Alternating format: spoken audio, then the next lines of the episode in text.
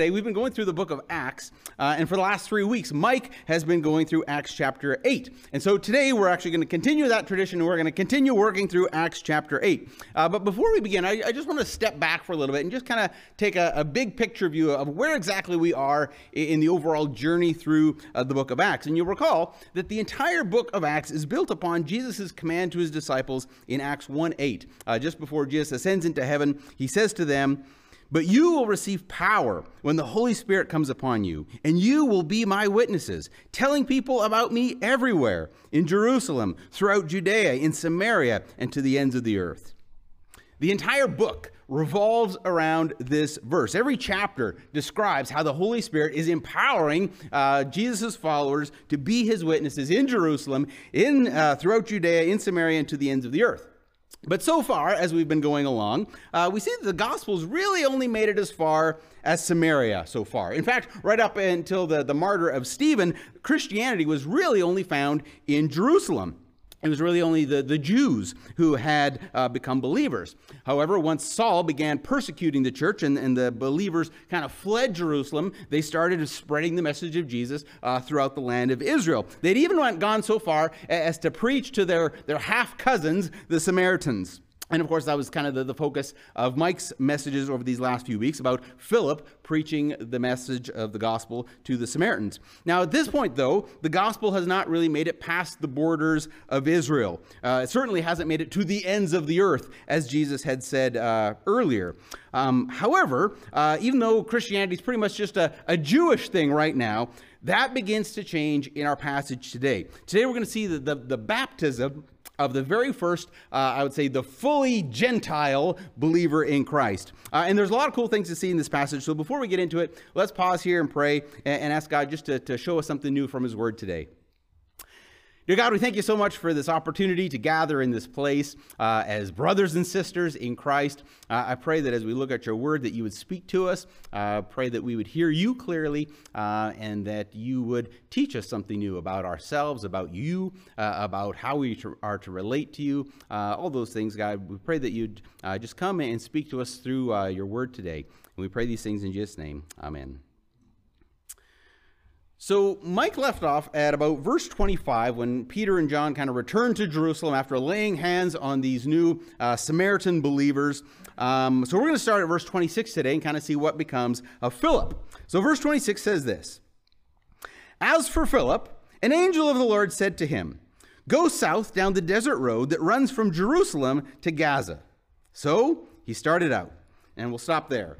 Now, even though this is a pretty short little verse and it doesn't appear to say very much, there's some really interesting things that are going on here. So let's take a look. First of all, you'll notice that Philip was instructed by the Lord to go south down the desert road that runs from Jerusalem to Gaza. Now, according to all the, the research that I, have read, uh, I can't verify this myself, but at that time, there was about two roads that ran, went from uh, Jerusalem to Gaza. And, and, one of them was uh, a very popular, well-traveled road, and one was kind of kind of rarely used. Uh, and probably the reason for that road being rarely used was because it was the desert road. It, it wasn't the, you know, the scenic oceanside highway that everybody wanted to travel. It, it was the dry and dusty and kind of barren road. Not all that pleasant. Uh, but that was the road that Philip was instructed to take to go from Jerusalem towards Gaza. Uh, and what's more, the, the, the, Greek phrase that gets translated in, in here in our passage as go south, uh, in this verse, it actually could be translated as um, go at noon. There's kind of like a, a, a, a kind of, if you think of like your, your sundial and whatever. There's a there's a, a, hint in there that instead of going south, it could mean go at noon in the heat of the day. Um, and so this this kind of seems a little bit strange that Peter or that Philip's been told to go down this this barren, empty road in the heat of the day when nobody else would be traveling. Because it seems, you know, Philip's he, he's a pretty good evangelist, as we've just seen, right? He's been preaching to the, the crowds in Samaria, and he's had a great response. Crowds of people ha, have come to hear him, and, and, many have put their faith in him. So, so Philip clearly had a, a knack, or at least an empowering by the Holy Spirit, to share the gospel and lead people to Christ. But now God is sending him away from Samaria, away from the, the city full of people, and down this, this nearly abandoned road in the heat of the day when it would almost be a, a guarantee that he's not going to meet anyone along the way. You know, that's not really going to help spread the gospel, is it? Right? That's not going to grow the kingdom of God. That, that doesn't make a lot of good strategic sense if you're into church strategy, right? But God's sending him away. Why wouldn't God send Philip down down the more, more populated road, right, where he's going to meet all kinds of people? Wouldn't God want him to cross path with as many people as he could so they could share the gospel as he walks along? Or perhaps even why wouldn't God have Philip stay in Samaria? I mean, Philip had had a, a crazy, uh, fruitful ministry. Why wouldn't God want him to stay and, and continue producing disciples in the, the place of Samaria there? Well, as we're going to see, God had a plan in mind. He didn't just send Philip down that road on a whim.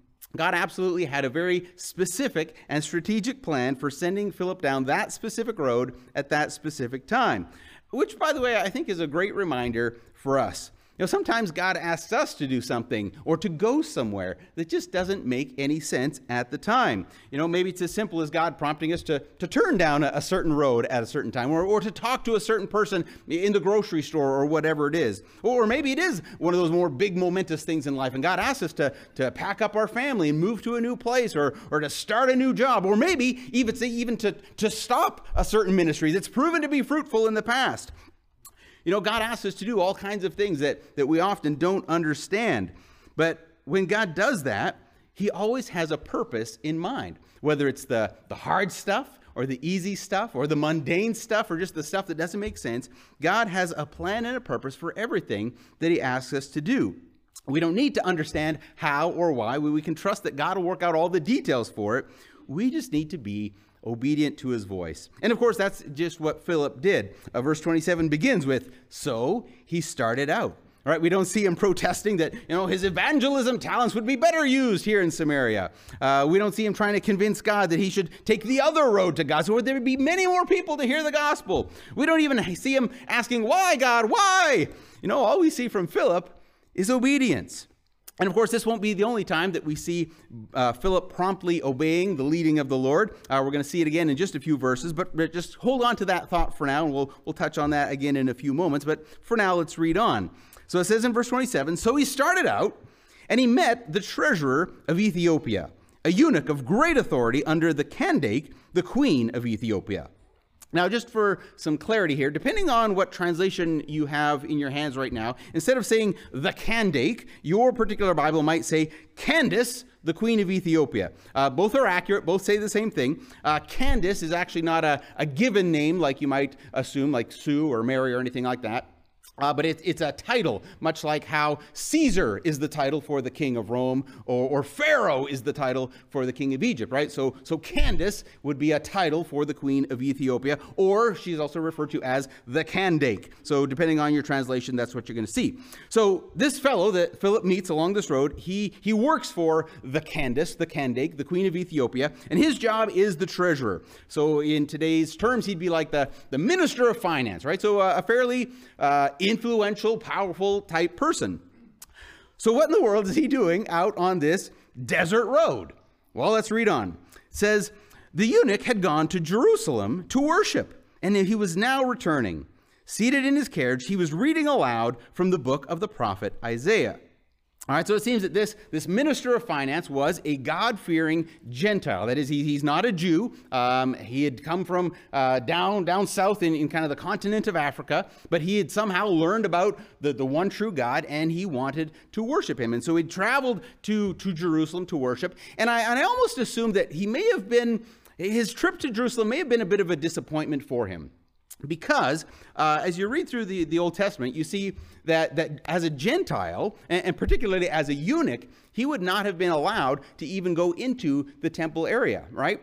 Uh, he was not allowed to be, you know, making any sacrifices or anything like that. Uh, there was some strict rules about who was allowed to do that, and and he was not. You know, as a Gentile, he was he was unclean and he was unacceptable, and so he would not have been allowed to go in and, and worship as perhaps he had hoped. So I suspect that his trip may have been a, a little bit of a disappointment to him. However, uh, because he did truly want to, to know and, and please God, uh, he had somewhere along the way acquired a, a scroll, a book of the prophet Isaiah. And this would have been quite a quite an expensive purchase back then. Uh, unlike today, when we've just got you know stacks of Bibles on our shelves at home, uh, the written Word of God was very very much more rare and very valuable. One commentator I read said that probably would have cost him around the, the twenty five thousand dollars in today's money to purchase this scroll of Isaiah. Um, and so we can see this man clearly really wanted to know the Word of God. Now, of course, I am reading between the lines a little bit. It doesn't specifically say that he, he went to Jerusalem and, and bought this scroll, but you know we see him on his way home reading it. So I'm, I'm just reading between the lines a little bit. But it does serve as a good point for us to ponder here. You know, how valuable is the Word of God to us? I mean, if, if the Word of God wasn't so, so plentiful as it is today, you know, would we spend $25,000 on the book of Isaiah? You know, is it that valuable to us? You know, we really do live in, in an amazing time in history where we've got more access to God's word than, than pretty much anyone else in, in history, right? Not only do we have stacks of Bibles on our shelves at home, but we've got the word of God in our pocket, right? On our phone. We have access to it anytime, anywhere. It's pretty amazing. But do we actually read it? All right, it's incredible to know how many people have, have how many Bibles at home that they've never opened. You know, you, will get through people's Bibles and they're in pristine condition. That's not how Bibles should be. Bibles should be worn out. They should be used. They should be read. That's what they're for. Um, first, or not first, Second Timothy three sixteen says, "All Scripture is inspired by God, or God breathed." Right, that's from the very mouth of God, and is useful to teach us what is true and to make us realize what is wrong in our lives it corrects us when we are wrong and teaches us to do what is right. God uses it to prepare and equip his people to do every good work.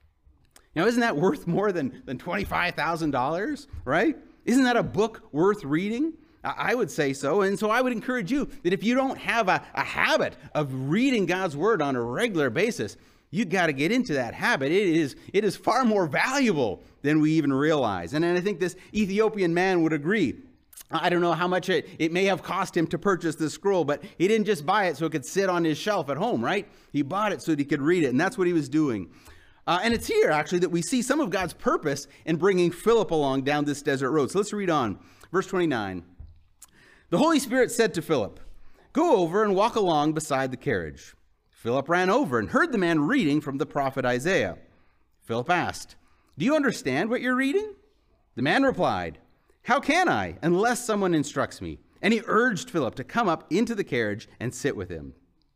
Now, I mentioned before that, that Philip's obedience to the Lord was not a, a one-time deal. Uh, and again, here it seems that this is just, this is habit for Philip. When God speaks, he obeys promptly. Uh, and he runs up alongside this carriage. And wouldn't you know it, the man was reading from the book of Isaiah. What a, what a coincidence for Philip, right? I mean, first of all, who, who would have thought that there would be anybody going down this desert road to Gaza. What a coincidence, right? In the heat of the day at that. Who would have thought that, that this man would have been a, a God fearing Gentile? Of all things, who would have thought? And who would have thought that that man just happened to be reading God's word, but not being able quite to, to, understand all what was going on? And if that still weren't enough, who would have thought that Philip, of all people, would just happen to know the scriptures well enough that he could explain it to the man? What a coincidence, right? Who would have thought? Well, of course, God would have thought. This was no coincidence. God had carefully orchestrated all of it the, the people, the, the place, the timing of it all. God had arranged it so that the good news of Jesus Christ would reach not only this man, but through him, it would extend beyond the borders of Israel. It would begin reaching to the ends of the earth. You know, and God does this sort of stuff all the time. There are no coincidences in life. Every moment is a divine appointment by God. God is always at work, using every situation for our good and His glory. You know, one of my, my favorite verses, uh, Paul writes in Romans 8 28, and we know that God causes everything to work together for the good of those who love God and are called according to his purpose for them. You know, what a, an encouraging promise that is. Now, of course, we don't always see the, the immediate good in our situation, right? It's not always so obvious uh, to us as maybe it was to, to Philip. In fact, there are times when we may never see the good in our situations this side of heaven. But we can be assured that God is always at work and He's bringing about His purposes in every situation of our lives. Now, in this case, with Philip and the Ethiopian, God had some, some incredible good in store. Um, God was about to send the gospel to the ends of the earth. But of course, we're not quite there yet. Let's, let's back up and just see how this all plays out. It says, uh, uh or actually, I'll, I'll uh, yeah, as the man was, was struggling to understand the, the book of Isaiah, and, and I think maybe some of us can relate to that, uh, he invites Philip to come along in the carriage and, and explain it to him as they go. Uh, and so it says in verse 32 the passage of scripture that he had been reading was this He was led like a lamb to the slaughter, and as a lamb, or as a sheep to the slaughter, and as a lamb is silent before the shearers, he did not open his mouth. He was humiliated and received no justice. Who can speak of his descendants? For his life was taken from the earth. The eunuch asked Philip, Tell me, was the prophet talking about himself or someone else? Now, this was actually a widely debated question at the time, even among the, the Jewish scholars. Uh, some believe that Isaiah was talking about himself, uh, since the, the prophets of God were certainly no strangers to, to pain and, and suffering and persecution. So some people thought he was talking about himself. Uh, others saw this as he was talking about the entire nation of Israel suffering persecution at the hands of, of the Assyrians and the Babylonians and the Romans over the centuries. Um, and some did believe that this was talking about the Messiah, but of course that was pretty hard for them to to grasp and accept because they didn't want to think of their Messiah as, as a suffering servant, right? That's not the image of the Messiah that they had back then. That's why they had such a hard time accepting Jesus because, you know, he didn't fit the picture of what they had in their mind. Uh, but nonetheless, Jesus is the Messiah, and, and this passage is talking about him. And so we read in verse 35, it says, So beginning with this same scripture, Philip told him the good news about Jesus.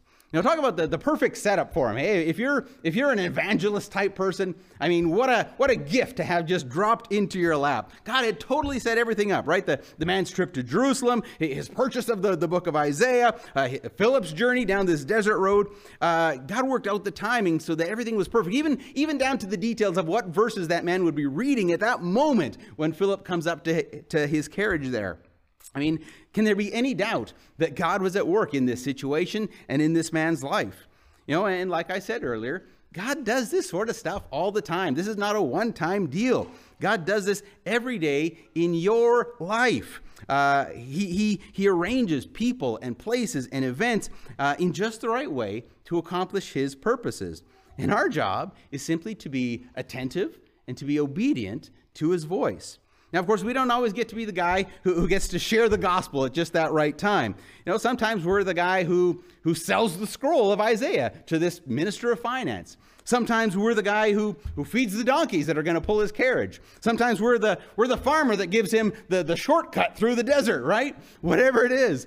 We all have a different part to play, and sometimes they're just mundane activities that we don't, we don't realize that God is using. But God uses every moment of our lives for his purposes.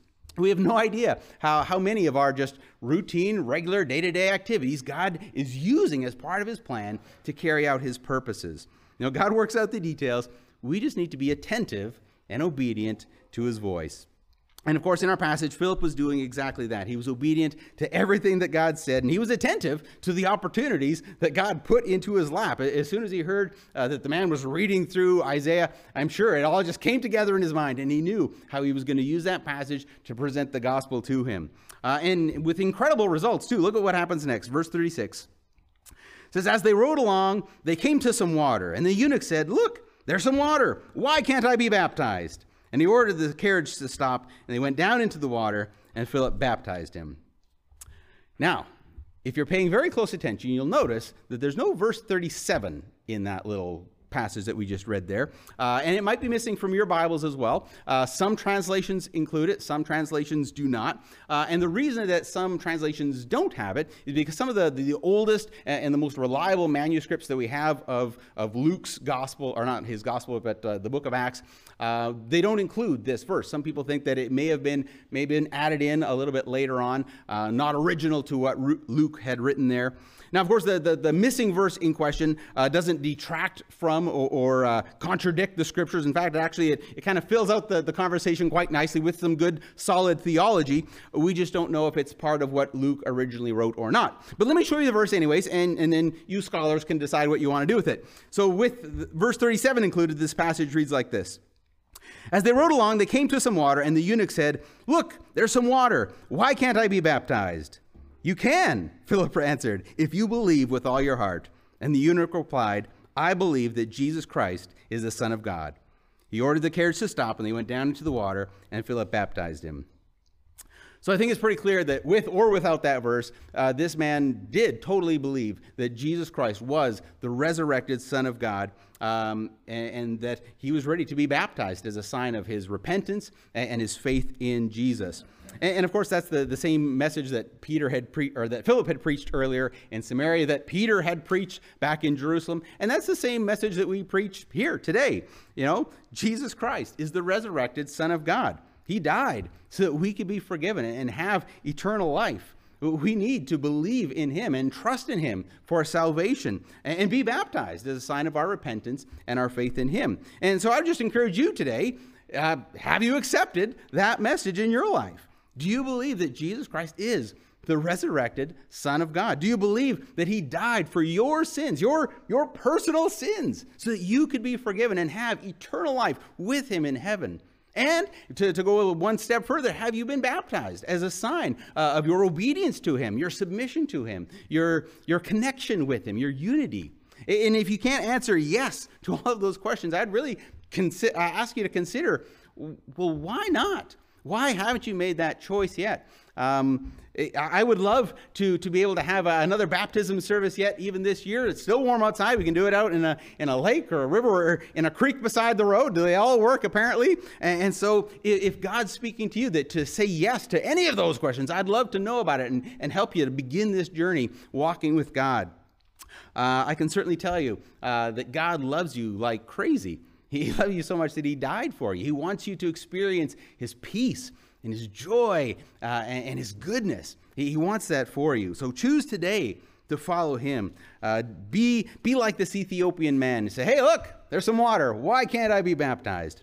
And, and while you're thinking about that, let's go back to our passage and we'll just see how this story concludes. Verse 39 says, when they, came, when they came up out of the water, the Spirit of the Lord snatched Philip away. The eunuch never saw him again, but went on his way rejoicing. Meanwhile, Philip found himself farther north at a town of Azotus. He preached the good news there and in every town along the way until he came to Caesarea.